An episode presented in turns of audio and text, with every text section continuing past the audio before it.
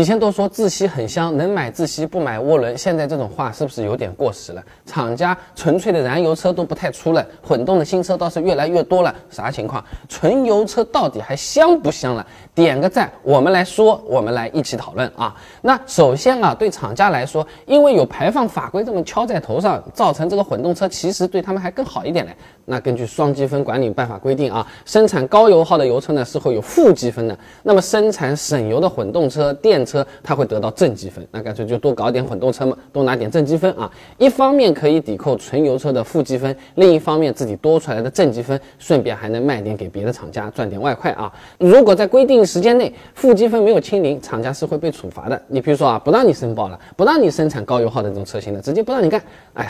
法拉利、兰博基尼这种牌子，那肯定就是要多买积分了啊。那如果我这个厂本来就是造家用车的，我把走量车让它改成了混动的，那至少是不用问别人去买积分，对吧？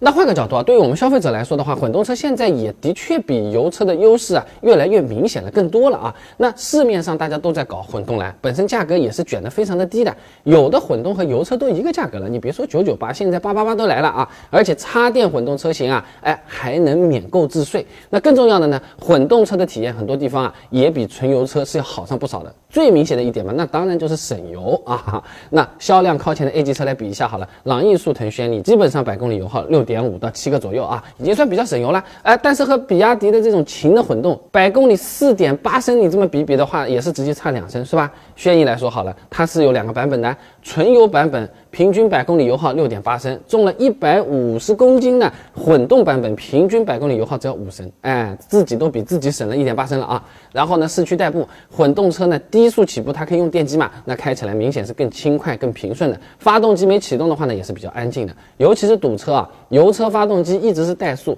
要是再盖个空调啊，那真的是心疼的啊。那混动车空调用电也是可以的，如果电池大点的这种混动车，你下班开到家，发动机不启动也不是说不可能啊。那就算是上高。高速很动混动车的这种发动机啊，也是可以直接驱动这个车子的，油耗真的不会太高。所以总的来讲，现在这种比较新的混动系统，相比于之前的油车，家用的体验啊，的确是好很多，成本也是更低一些啊。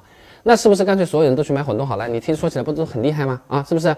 也不能这么说啊。现在各种油车不是说马上就退市了、消失了、不卖了，那只是优惠比以前大多了啊。你要是喜欢油车的，现在。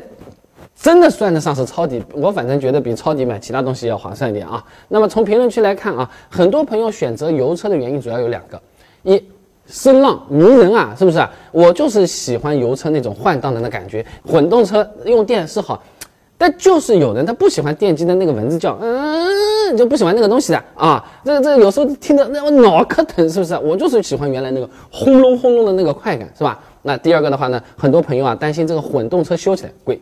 两套系统，那么是不是两份维修费啊？再带个电池，以后维修保养，哎，有可能，你你你你四 S 店去嘛太贵，不去四 S 店嘛人家说不会修，哎，这个很麻烦。那三包法呢是有八年十二万公里的质保的，但是出了质保期之后呢，那就要等时间来验证了。现在头一口水吃到的人不多啊，是吧？那么在混动车比油车省油省钱的这么多的前提下，这个风险。